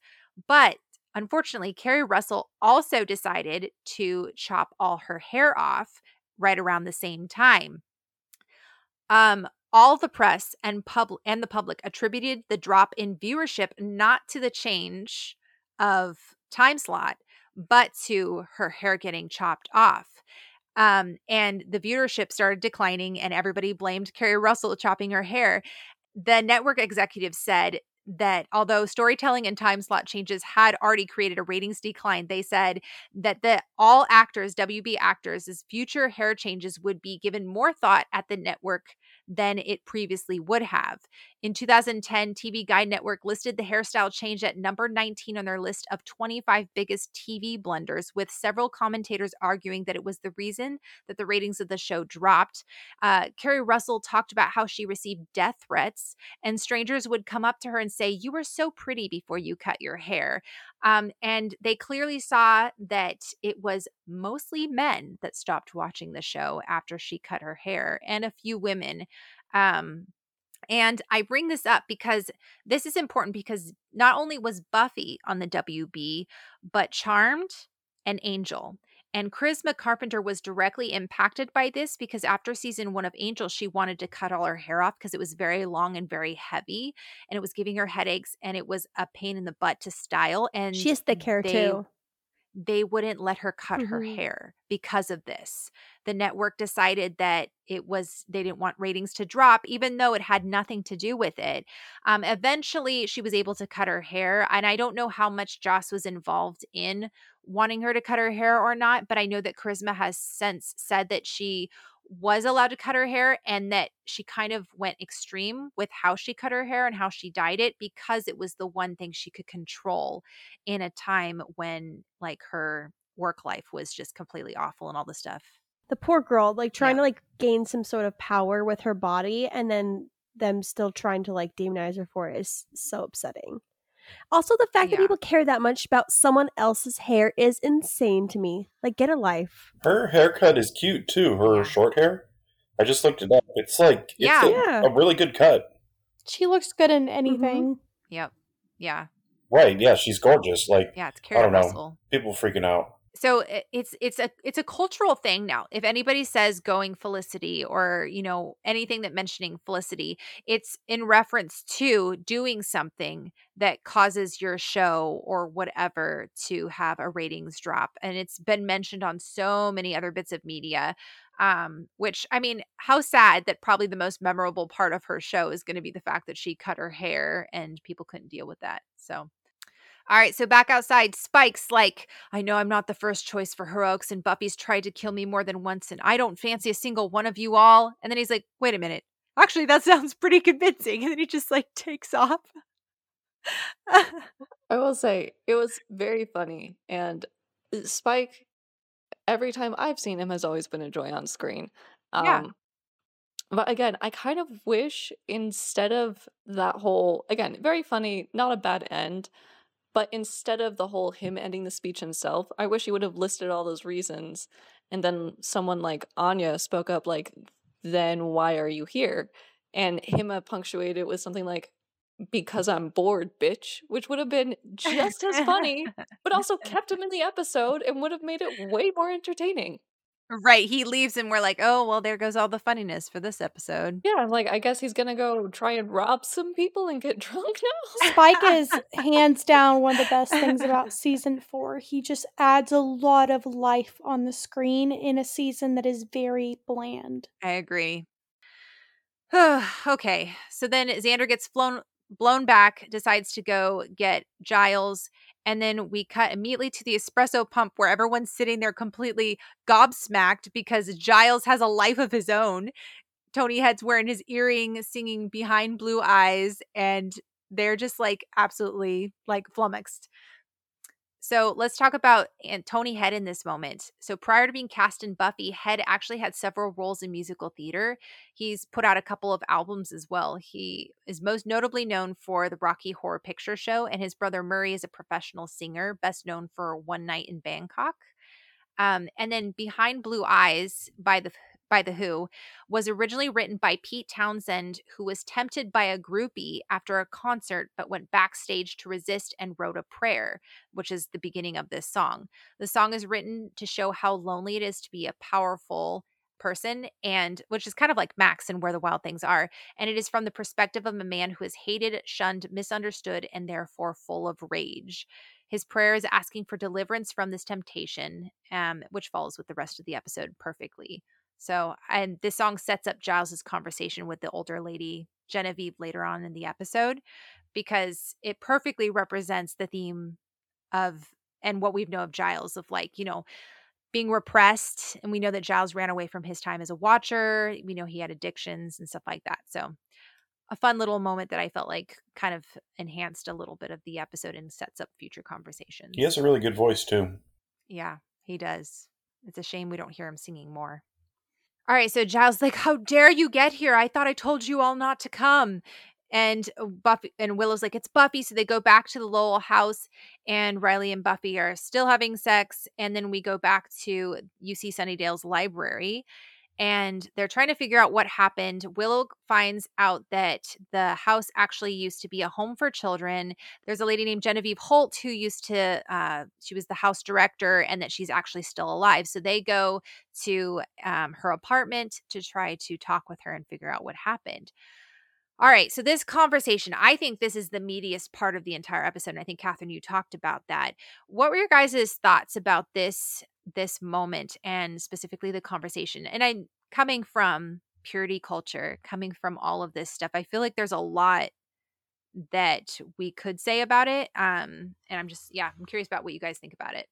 I, I will say something I noticed in the punishments that I found interesting and also kind of to be true to life, or at least true to what I've seen and what I've experienced, is that the boy's punishment, the baptism, can be done fairly privately. Like she can close the door and take them into the bathroom, but the girls have to carry the embarrassment of a shaved head with them until their hair grows back.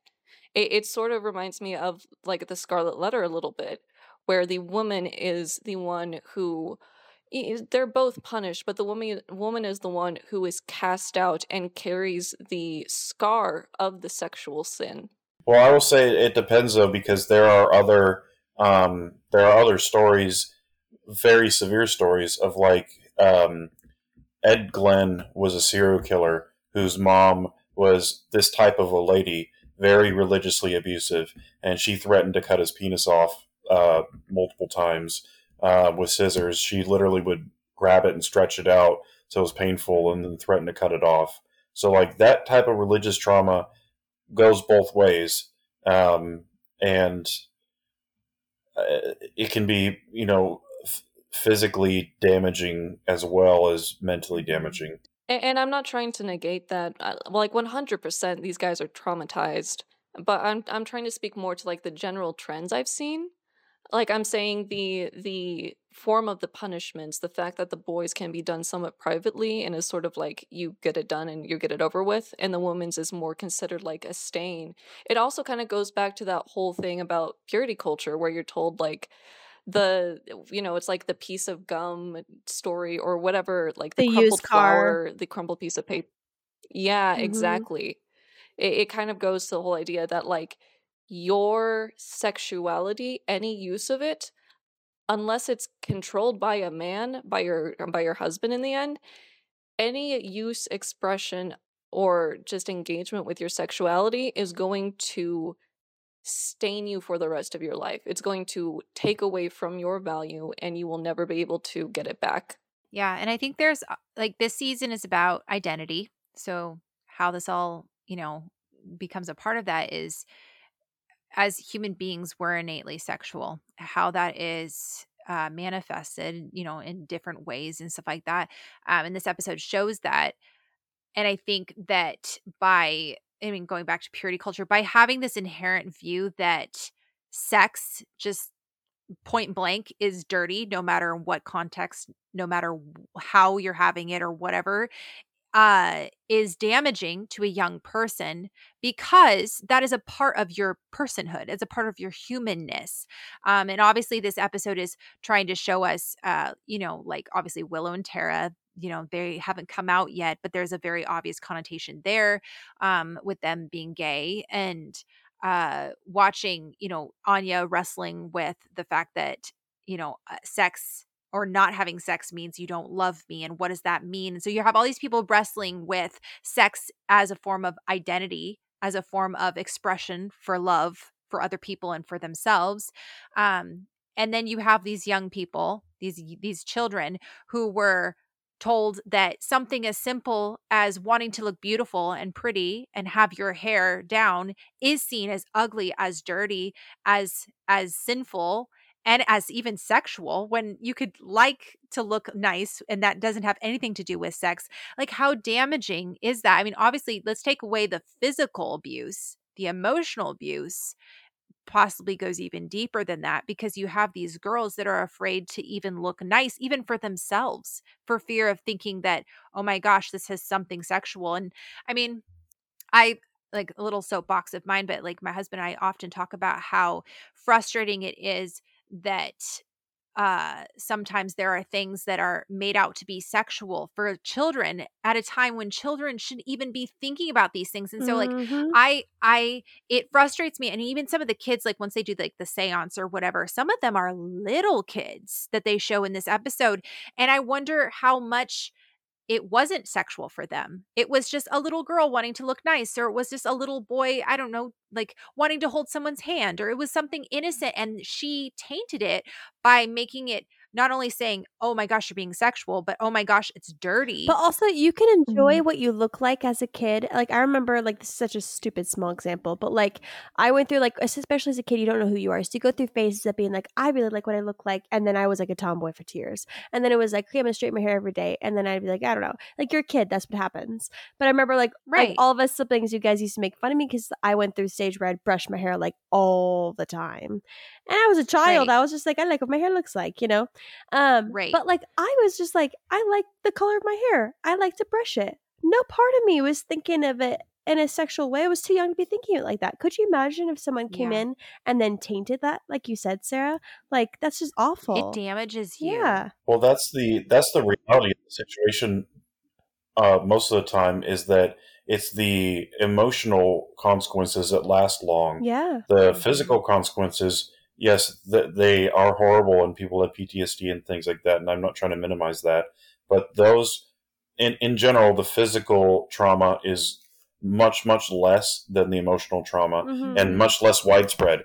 I, I know many people personally who suffer to this day from emotional repression and uh, sexual mm-hmm. repression and problems with sex, even though it's been 20, 30 years since yeah. they were in their childhood and I know for me, and when this this episode was aired, it was very much in the kiss dating goodbye culture in the church, mm-hmm. and yeah, um, that's led to a ton of of sexual oppression and and guilt, and you have uh, you know girls taught that uh, their body and their sexuality and their beauty uh, is something to be hidden from men and something to be um, it's their job their responsibility to uh, make sure that a man isn't turned on around them when it is mm-hmm. not has nothing to do with them right men should learn to control their, themselves control their eyes even the bible talks about uh, how the the onus is on the man to control yeah, himself if you if you look upon a woman with lust, you know, gouge your eyes out. out. Mm-hmm. It doesn't. Mm-hmm. It doesn't say anything about the woman being looked upon with lust. It's not her fault mm-hmm. that the man looked on her with lust, right? Mm-hmm. Um, it also doesn't say anything about how she's dressed either. Yeah, and it does, you just look honestly, it does not matter. Like I, I'm a paramedic in an ambulance. I see nudity all the time. Every single day, I go on shift and I see naked people. Right? it's my job, my responsibility to be professional in that situation and not be lewd and not be, um, you know, getting turned on when I see naked people because it's a medical setting. It is a clinical medical setting. The nudity itself has nothing to do with how titillating an environment is. is. It is it is the responsibility of the person in that environment to uh, rein themselves in and to control themselves not the responsibility of the person who's on the other end. And that's the unfortunate part of growing up. I mean, I'm sure that this stuff happens uh, with regularity these days as well, but I I know it was a lot less spoken about in the 90s and early 2000s, mm-hmm. and there was very much a culture of repression and silence and mm-hmm. um, not not dealing with anything. And most of the guys that I knew had horrible porn addictions um, because they couldn't they couldn't talk to anybody about the feelings that they were feeling. They weren't explained anything but from their parents. They didn't know what sex was. Extremely so repressed. most of the men yep. in my generation found out about sex through porn, mm-hmm. and they found out about um, you know all that stuff not from their parents, not from uh, sex education classes, not from healthy uh, situations, but through unfiltered access to the internet, and mm-hmm. that's caused a lot of emotional damage to the men in my uh, age group. And then the women, you guys can talk more on that than I can, but there's a whole host of other problems that the women have. Well, I mean, that's mm-hmm. the problem when you demonize and like kind of shame kids and people for growing up and being curious and not teaching them in a correct way about things, but just immediately calling something wrong or evil or whatever mm-hmm. because it doesn't just make those thoughts go away it just makes them secret to you well it, ultimately what it does is it tells people uh, which is I, I don't ex- i don't understand how like they expect people to have healthy sex lives when they do you know do you know get married and are supposed to make babies and you know all that stuff but what you are telling people over and over again is that sex and everything you think about sex, everything you feel about sex is wrong and bad. And then you get, you're supposed to get married and then suddenly start to enjoy it like that. It's counterintuitive. What you, you're constantly telling people that like it's a problem, it's explosive, it's a big deal, it's bad if you engage with it, it is wrong for you to que- have questions about it. Like, you know, you shouldn't know those things until there's time, you know, until it's time. But then the time comes, and then suddenly you're supposed to have all the information and be totally comfortable having sex and like know what your body wants and knows what feels good for you and doesn't. Like, that's not within one day. Yep. yeah. No, like, and and that's the thing. Like, sex and sexuality and desire and what you are attracted to is not something that you can really you can control the act of sex you have. You can like you can control whether or not you're going to have sex right now or not. You can control whether or not you masturbate in a moment or not. But things like oh, I feel this weird feeling when I saw this character on screen do this thing. What's that about? Or oh, what are these people talking about when they keep making jokes about how this couple's about to get married. And when you have this culture of like, it's almost like don't ask, don't tell. you just end up creating an environment where again this is the the repression just builds into a a fear ultimately where you end up having people who maybe intellectually understand that yes like i kind of desire sex i feel attraction for a person but then at the same time when they're confronted with the realities of sex are afraid and they don't know where that fear is coming from because they're like, well, I'm supposed to want it now. I'm in the environment where I'm supposed to want it now. I'm supposed to be able to enjoy myself now. But they've been programmed for 20 plus years that sex is bad, wrong, sexuality and attraction bad, wrong, don't engage, ignore, ignore, ignore. Yep. And I think this scene touches on all of that and you're like oh if we could just have made the entire episode about this and really delved into that a little bit more i think that's the thing that frustrates me about episodes like this with Buffy is that they often have amazing, amazing themes and topics, but it's almost like this show isn't self aware enough or even mature enough to fully flesh out and really address these things well. Um, and so it ends up just being a missed opportunity. I will also say it's kind of interesting to have this one side and perspective of sexual abuse contrasted with sort of Anya's as well. Because again, Anya yeah. sort of has like this hypersexual where sex is the expression of goodness to the point where if there's no sex, it's an expression of negativity in the relationship mm-hmm. where she cannot comprehend a she cannot comprehend love without it. And then you have people who again on the other side cannot comprehend sex not being intertwined with fear. Mm-hmm. It, it, it shows that there's like you can kind of go too far in both directions, and, and both are forms of emotional abuse towards sex, like sex used mm-hmm. for the purpose of emotional abuse and emotional manipulation. All right, so everyone figures out that uh, they're dealing with a poltergeist. Giles says a cluster of them, in fact, born out of intense adolescent emotion and sexual energy that are feeding off of Buffy and Riley, which is so funny because you're like, okay, did no one ever have sex in Lowell House before? Was like, what was it that specifically about Buffy and Riley that triggered them? Is it going to happen again? Like, there's a lot of questions that are just unanswered in this episode, but it is what it is.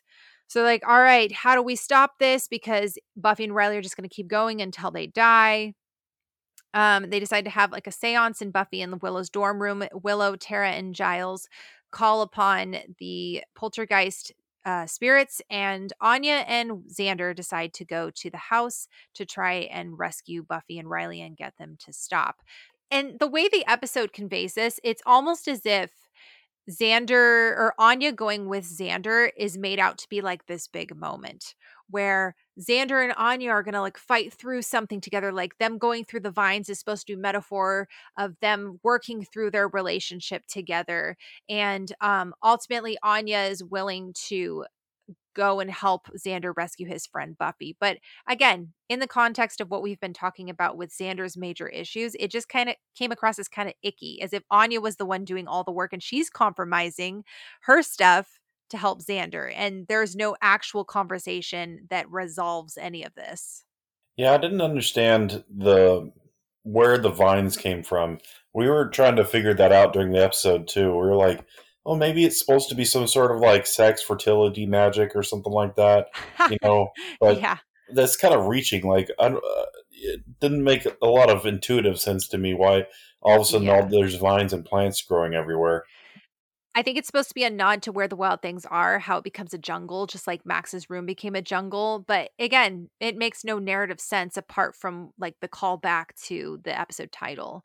The worst part of this was Xander goes, What do you feel? as they're standing in front of the front door. And Anya goes, Upset, afraid of being without you, and a little hungry. And he's just brushes it off and goes, Oh, and I mean about the house. She's like, Oh, still haunted. Like there were so many moments where Anya just wanted reassurance of Xander's love and affection, and he could have given that to her, but instead he just shuts her down. And it makes me wonder why Anya is even with him. I'm gonna show this episode to my future sons as an example of how not to be a boyfriend. Ah, gosh, there's a concerning pattern with Xander, Xander of prioritizing Buffy over the girls he's been with. And I know I mentioned before, but I'm just frustrated with it. Okay. And it's weird too because at the beginning of the show in season one, he's obsessed with Buffy. He's like in love with Buffy. Yeah. And then all of a sudden, he is not in love with her anymore, but then he treats her as more important than every girl he's with. So it's like, okay, well, are you still in love with Buffy? It, yeah. it gets a little icky. All right, so the gang eh, that is back at the dorm room are doing the seance. The kids appear back at the Lowell house. Xander and Anya are making their way through. The vines are starting to get really thick. And then back in the dorm room, like we have the seance going on, the kids get really, really angry and they lash out through the house and end up knocking uh, Anya back over the banister unconscious. And Xander gets dragged into the bathroom. Honestly, Anya is the MVP of this episode. Girlfriend gets knocked unconscious, impaled through the hand by a vine, rescues Xander rips from being out drowned. the vine. Can we mention that? Literally rips it out of yeah. her hand. Yikes. And then saves Riley and Buffy, all while thinking Xander was going to break up with her. Mm-hmm. I just got to say, this girl won all my respect this episode. She should have let Xander She's drown to yeah, saves the boy. It just sucks that in order to get an episode where Anya is like the main focus, it has to be in an episode where Xander sucks. Like, why can't it be that like you can highlight Anya without Xander having to be a crappy person? Yeah. Also, I think what adds to the confusion of this episode for me is there's that moment where Willow's doing the spell and she says, um, get over it to the poltergeist and then Anya says shut up repressed crybabies. I understand they're talking to a poltergeist, but it does feel like a minimization of the children's pain as if okay that's not that's enough rage and that's what happens when and this is a common problem on both buffy and angel is where they make the victim also the perpetrator also the villain. You can't do it both ways. So even though these aren't this isn't technically the children, this is a manifestation of their rage, it's still problematic because those children, like seeing the poltergeist children faces, is the only representation we have of the actual physical children. And so it muddles your message and makes you think that they're actually blaming these kids for being upset about all the atrocities that happened to them. They did this in Pangs, they've done this multiple times over on Angel, and it's really frustrating. I wish there was more of a distinction. I would say, Sarah, that that's not only a problem with Buffy and Angel. That's a problem with a lot of supernatural type shows because you that's a mm, trope in, in Supernatural. Um, mm-hmm. Have you seen or heard anything of the Magicians? Um, anyway, it's a TV show. It's on Netflix. Uh, but one of the main villains in season one uh, was like molested as a child, and then he um, wants power, so he he like dives into this magical world and then gets ends up getting consumed by the power and becomes this horrible villain. Um, but he has this like horrible backstory, and then you know, and and there are other uh, other stories and, and stuff like that. But it it seems like in the fantasy genre in general, mm. it tends to have victims become villains. Um, it seems to be a bit of a trope there. And I'm all for having a layered villain who has a tragic backstory, as long as there's a very clear distinction of taking responsibility for the stuff that they are actively participating in and also having sympathy with what happened. But I feel like when you're able to do it over long term storytelling, it works great. But when you have one off characters, it's really hard to be as nuanced as you need to be. The supernatural element sort of adds another layer to it because there's this idea that, like, you're not normal because of it it's this idea that like yeah you've been hurt and you may even have just cause for acting out but if you would just get over it you could be normal. Yeah which again might be a symptom of the writers not knowing how to work through the pain to get to the other side. They they know how to portray trauma. They've been through trauma. They know what it feels like but they don't know how to actively like work through it. But i would say that they've done it in buffy better um, like in the first that season, the little boy that's in a coma because he was abused, mm. and they have to fight all of his uh, his too. Mm-hmm. Yeah, exactly. Like I feel like that is a similar type story that was handled in a much better way mm-hmm. that doesn't put blame on the victim themselves. That's a good point because Genevieve, the actual villain of this episode, gets absolutely no repercussions Mhm. for her for anything that she does. We just talked to her. Yeah, Giles pulls her off for like two seconds, and then that's it. But also, the boy in in a nightmares is very empowered in that episode. Like he he removes like the Mhm. face of the monster, and it, it's like very metaphorical, very well done. Because it's like when people are being abused, sometimes like they won't even, especially when they're kids, they won't even process who it is or what they look like because there's just so much terror that happens, um, which is such a real response to a lot of physical trauma. Um, and so the fact that like the monster itself was someone he knew, but then also a monster that was faceless, we didn't we couldn't recognize him. The kid couldn't recognize that it was his coach. Has a moment that he realizes it's, it's his coach, and then like walks up to the monster, and, and the episode ends with him like kind of defacing him. You know, like very well done, Yeah. very like kind of giving power back to the boy. But this one is just like we talked to her. Giles has some choice words that are very minimal from what I would do. I'd be throwing hands. Um, and then they walk out. Yeah, expose that little bitch. Like she's literally No. just she's literally just uh admitted to abusing kids Mhm. for like I don't know who knows how long and she's got the freaking medal the you know and all this stuff like I'd be going right over to the nearest police station and report and like newspaper stand and being like oh I got a scoop for you uh Mhm. like drag her name through the mud let everybody know what she's been doing for so long like Mhm. that's the problem is that people who uh who d- did these things like for some reason institutions like to keep silent about what's going on with these people it's like okay just because you're old uh, doesn't mean that you get to live the rest of your life in obscurity and in happiness if you did all these things 10 20 30 years ago and it's now coming to light well you should still have to face consequences. If you if you truly are i mean kind of going back to like the or, or the whole christian part of it if you truly are worried and you truly care about you know like she is claims to be worried about you know everyone's place in heaven if you truly care about that and you truly care about being close to the lord and one with the lord repent now. Like i don't want to be all fire and brimstone but repent now like if you have done wrong and you realize in your old age that oh looking back on it yeah that that was kind of messed up repent now. Don't wait until you get to heaven and you're you know face to face with god.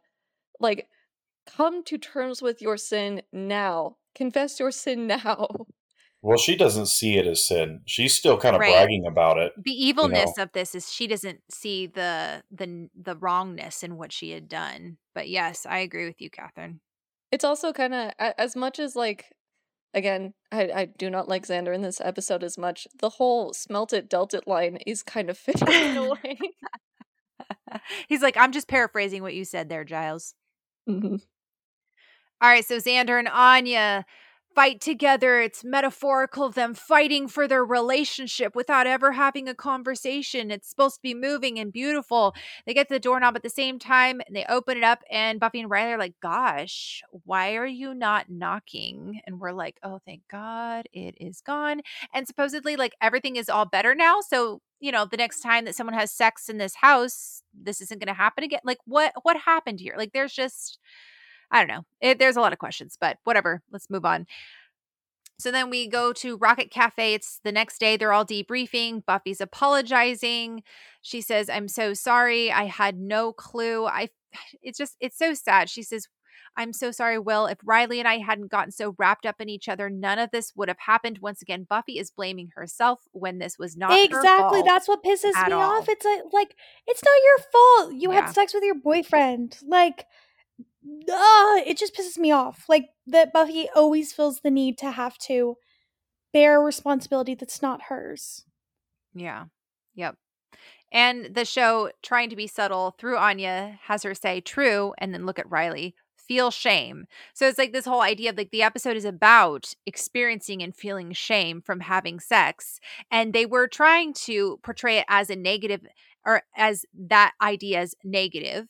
But then they joke about it at the very end when Buffy is after she's been punished for having sex, when she's feeling guilty about it. And even though it is a joke, you're like, you can't do that. It's already all muddled and messed up. We don't know where you're going with this. Um, they talk about how horrible it must have been. Buffy and Riley share a brief look, and we're like, yes, horrible. And Riley's like, it was awful. And then the episode just ends. And we're left going, what fever dream was this? Yeah, it ends like so abruptly. I don't know. The the episode kind of like makes me mad at certain points because it's like, what was the point of all that? I don't think the episode knew, honestly, what its point was. Like I, I, I saw Buffy years after it was released. I think we all did. Um, we were all a little young to watch it like mm-hmm. as it mm-hmm. was coming out. Um, but if I was a huge Buffy fan back in the day and it came out once a week and this was this week's episode, I'd be like, Are you freaking kidding me? Now I gotta wait a whole other week for a better episode. Imagine not binging shows. Imagine. yeah, I mean there are shows now like The Last of Us that come out once a week, but they're you know, each episode is great, so all right, guys that was where the wild things are david and catherine thank you guys again so much for coming on thank you, thank you. for coming on such a painful episode of course always have fun i had i'll admit the episode itself was not as enjoyable as the last Fair. one Fair. but i had a good time i i feel like it's uh its faults were nice yeah. jumping points for like topics of conversation. You know, it was a good it was a good like starter to a good conversation. Right. At the very least, the writers introduced an interesting concept for, you know, a topic for discussion. Yeah. And yeah, we Not that they really went anywhere with it. with it. No, no, they really didn't. but yeah, they were brave enough to at least broach the topic, which I, I do appreciate. I'm not going to give them credit for it, but I, I appreciate the effort. All right, but guys, let us know your thoughts on this episode. Do you think that it is possibly the worst episode of all time? Let me know what you guys think is the worst Buffy episode because I'm always really curious on people's thoughts with that. Uh, what do you guys think of the themes of this episode? Do you feel like there were moments that made sense to you? Do you guys have an explanation for the vines? Because I'd love to hear it. I truly do not understand what was going on with that. And it's very rare for me that I ever don't understand what's happening in Buffy. So I was about to say, I was like, dang, you stumped Sarah. Please enlighten me. I would love to know. As always, guys, you can find us on Instagram, on TikTok, on Tumblr, Becoming Buffy Podcast. You can email us at becomingbuffypodcast at gmail.com. And we will talk to you guys next time.